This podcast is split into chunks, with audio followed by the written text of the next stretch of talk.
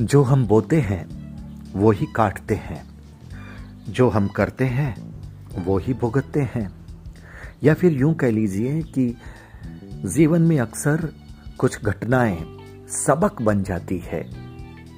या फिर बच्चे हमको जो करता देखते हैं, बच्चे भी फिर वो ही करते हैं।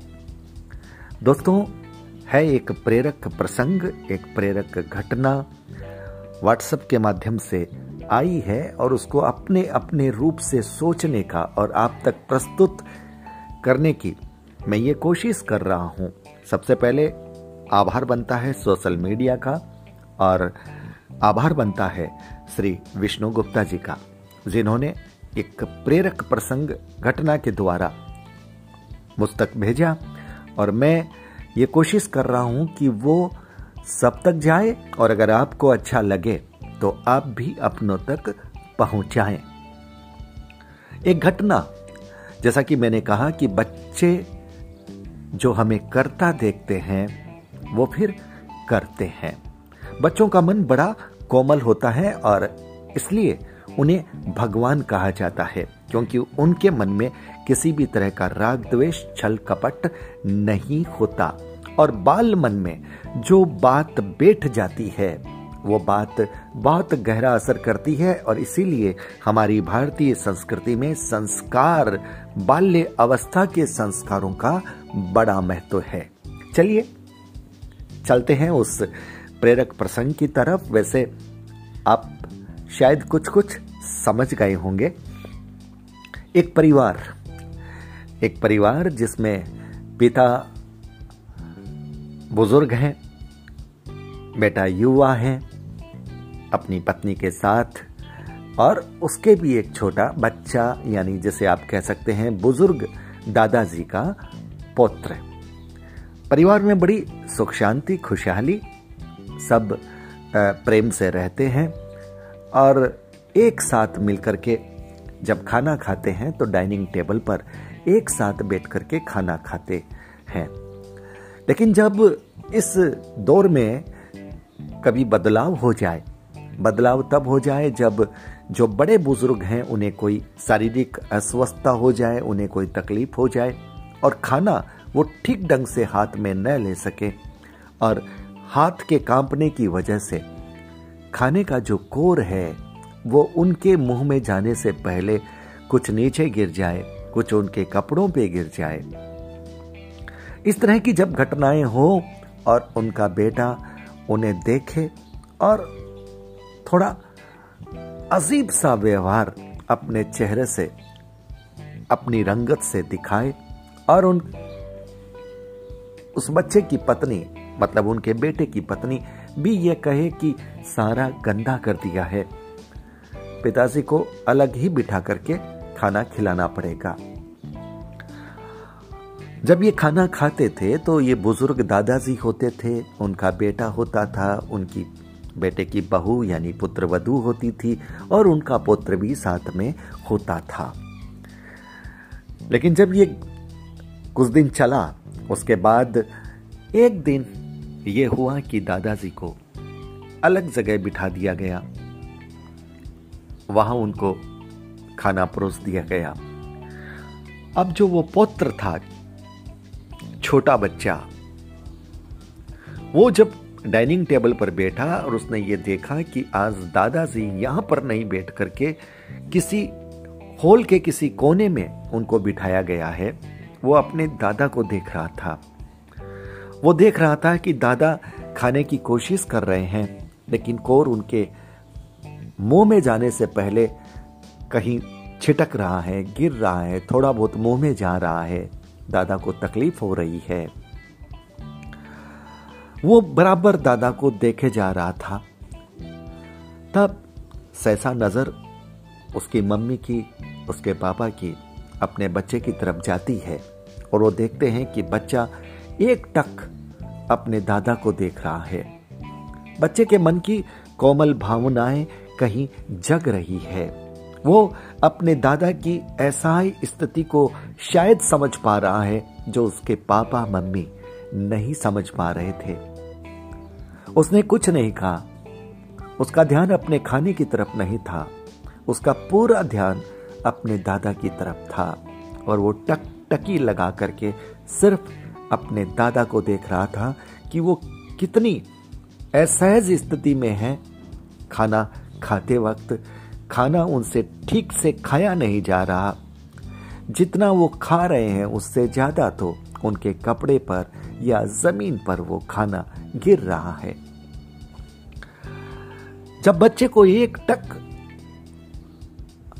अपने पिता या अपने ससुर की तरफ़ नज़र लगाते देखा, तब पति पत्नी दोनों बोले कि बेटे, ये खाना खाइए आप। उधर क्या देख रहे हैं?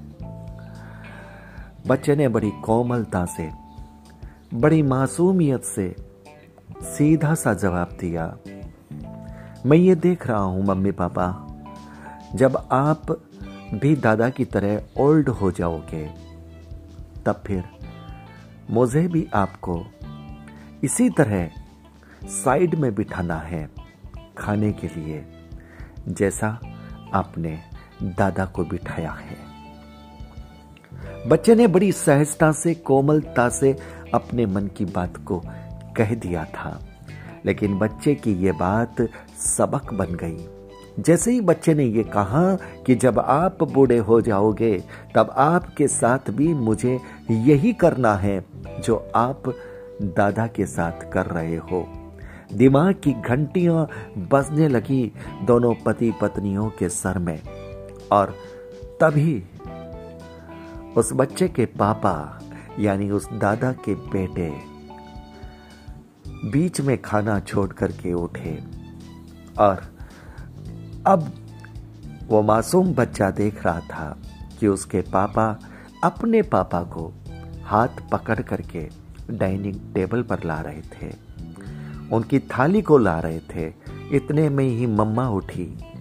मम्मा जाकर के गिलास भर करके लाई और कपड़ा लाई, जिससे दादा का मुँह पहुँचा कपड़े पहुँचे और अब उस बच्चे के पापा, मम्मी, उस बच्चे के दादा को खाना अपने हाथों से खिला रहे थे। देखिए, ये कहानी कितनी प्रेरक है। एक बच्चे की कोमलता, एक बच्चे की भावना, एक बच्चे की मासूमियत ने सेवा, भावना और कर्तव्य से च्युत होते अपने मम्मी पापा को लाइन पे ला दिया, रास्ता दिखा दिया, सबक बता दिया, ये बता दिया कि आप जो कर रहे हैं, कल आपके साथ वो ही होना है। जो आज मैं देख रहा हूँ आपको दादा के साथ करते हुए, कल मैं भी आपके साथ वो ही करने वाला हूँ। और इसलिए मैं दादा की स्थिति को बहुत गौर से देख रहा हूँ। बच्चे की एक पंक्ति ने कितना बड़ा सबक दे दिया और कितना बड़ा असर दे दिया। वो दादा जो साइड में डबडबाती आँखों से अपनी असहाय स्थिति को समझ रहा था। अपने बेटे को, जिसको उसने बड़े लाड प्यार से और बड़े पसीने से की अपनी कमाई से पाला था। आज अपने बेटे को वो कुछ नहीं कह पा रहा था, लेकिन जो बात वो नहीं कह पा रहा था, वो बात उसके पोते ने कह दी, उसके पौत्र ने कह दी। अब दादा डाइनिंग टेबल पर बैठकर अपने पोते को निहार रहा था।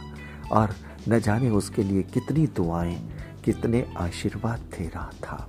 दादा की आँखें डबडबा रही थी डबडबा रही थी, क्योंकि उसके पोते ने उसकी ज़िंदगी बदल दी थी और उसके मम्मी पापा को सही राह दिखा दी थी।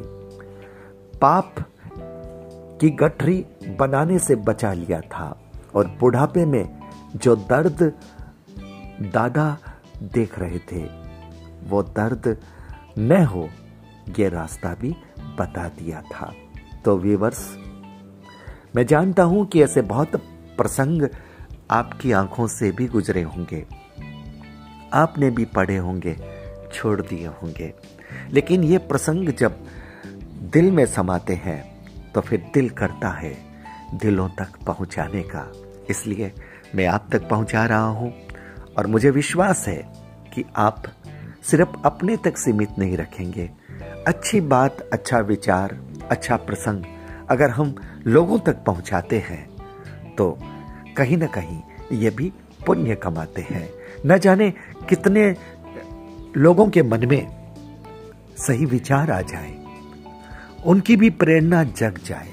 अगर वो गलत कर रहे हैं तो फिर वो गलती करने से बच जाए। इसका पुण्य आपको मिलेगा।